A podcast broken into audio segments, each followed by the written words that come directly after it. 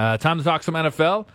We've got uh, Farhan Lalji from Vancouver. I'm very excited to speak to you, Farhan, because uh, I've watched you for a long time, my friend, but this is the first time I actually get to speak with you on air. Brendan, my pleasure. Looking forward to being on with the folks in Toronto and talking CFL football in both leagues. Yeah, I love talking. Uh, I love uh, seeing you talk football, both uh, both brands, of course. Um, also, I spent a considerable amount of time this summer in Vancouver. Uh, the grouse grind, man, it's uh, it kicked uh-huh. my butt. And I know that you know uh, people say, "Look, it's a different type of training." But I'm playing hockey once a week. I'm playing soccer once. Like I thought I'd be okay. I'm just watching everybody blow past me. Experienced hikers, children, uh, people that just look like general athletes. Uh, it was hard, man. You do uh, is that a regular of yours? Is that a is, you got a time? Well, it's not a regular of mine, um, but I've certainly done it uh, many times over the years. I haven't done it in the last oh probably two years, but um, it, it's certainly a signature event when you come to the West Coast, and it's not necessarily a, you know, it's kind of become more of a hike than a climb, right? And there's certainly a lot of, um, uh, you know, there, there's a social element to it with the amount of people that come up and the restaurant at the top and all of that, right? So it's a lot of fun to do, and it definitely is a challenge. Yeah, there you go. Uh, the Jets are in a real challenge, man. That game last night, uh, like I can't believe it. We are going to do a bit on like bad luck. The fact that the Jets would be in this situation, to be excited for this season, to have Aaron Rodgers, and to see him go down four plays like that, like I don't think that there's a team. People say that the Browns have the worst luck in the NFL. Like I think it might be the Jets. Yeah, it might be. You know that like when you look at that roster, it certainly is set up to get to a Super Bowl, right? I mean, the defense is is exceptionally good, and and offensively there were a lot of pieces. I mean, just look at Breece Hall after coming back, and uh, you know the, the the great play made by Garrett Wilson, and just the additions that they've made. Look, the offensive line is not good.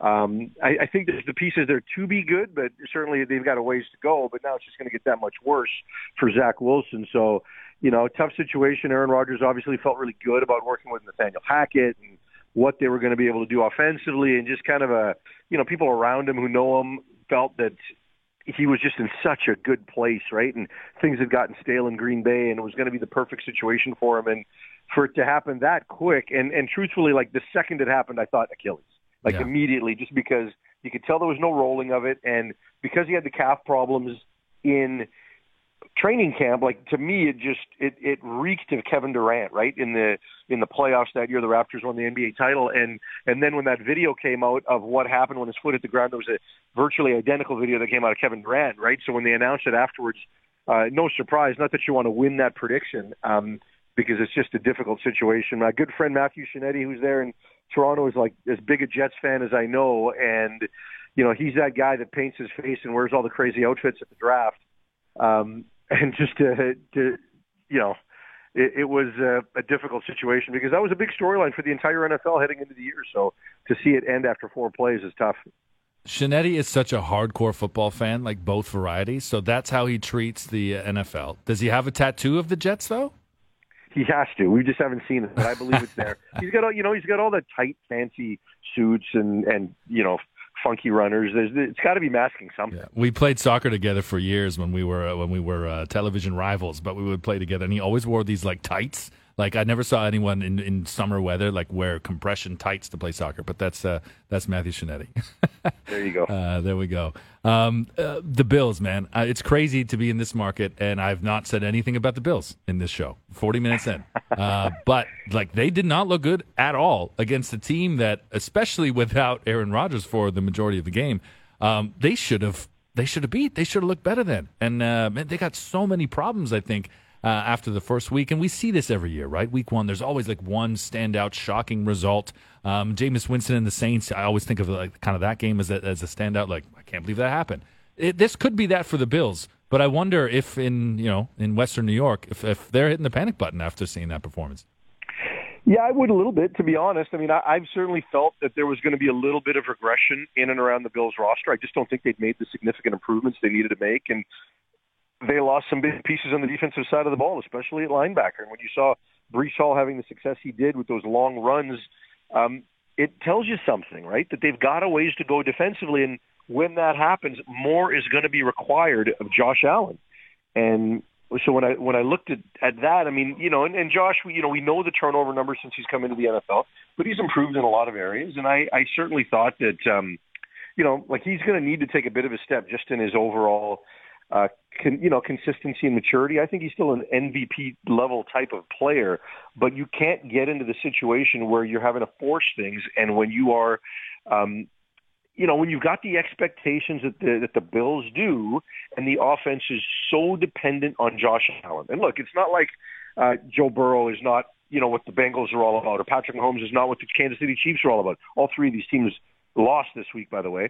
But you know, at at some point, you can't force it, and I think Allen has been guilty of that at various times. And I think he's an exceptional player but more is going to be required of him in the offense, and I'm not sure they're capable of delivering because at the end of the day, they lean on him not just to throw the football, but to create and to run and to scramble, and it's all dependent on how he lives in the moment and reacts as opposed to play design.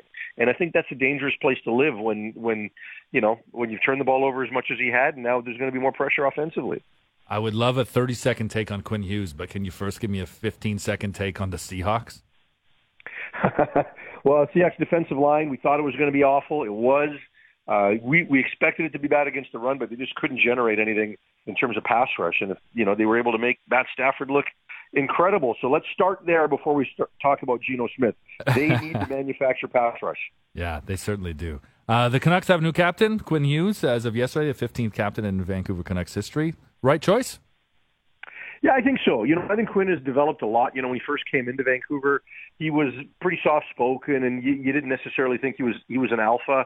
And now he's kind of found a quiet, understated way to to deliver some messages, and is is a lot more comfortable in his own skin. And um, I think has has evolved his leadership skills to the point where he is the right choice. Because when you look at the other two names that have to be considered, and really had been mentioned most frequently since Bo Horvat left, it was Pettersson, who's the best player on this team, but he's got a contract issue, right? So is he going to be here long term? There's every possibility, but you just don't know. And then JT Miller, who's the biggest alpha in terms of personality, mm-hmm. has the long term deal, but also has that emotional side. And you know, I, I think there's risk there if you make him the captain.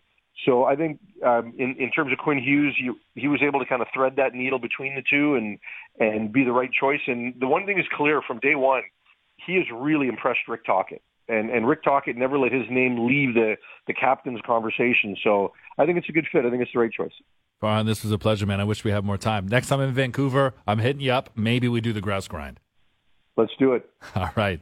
Farhan Lalji, our TSN reporter from Vancouver, talking all things football. And I could get into uh, so much more. Those Seahawks, man, a real mess. Real West Coast love out there for the Seahawks.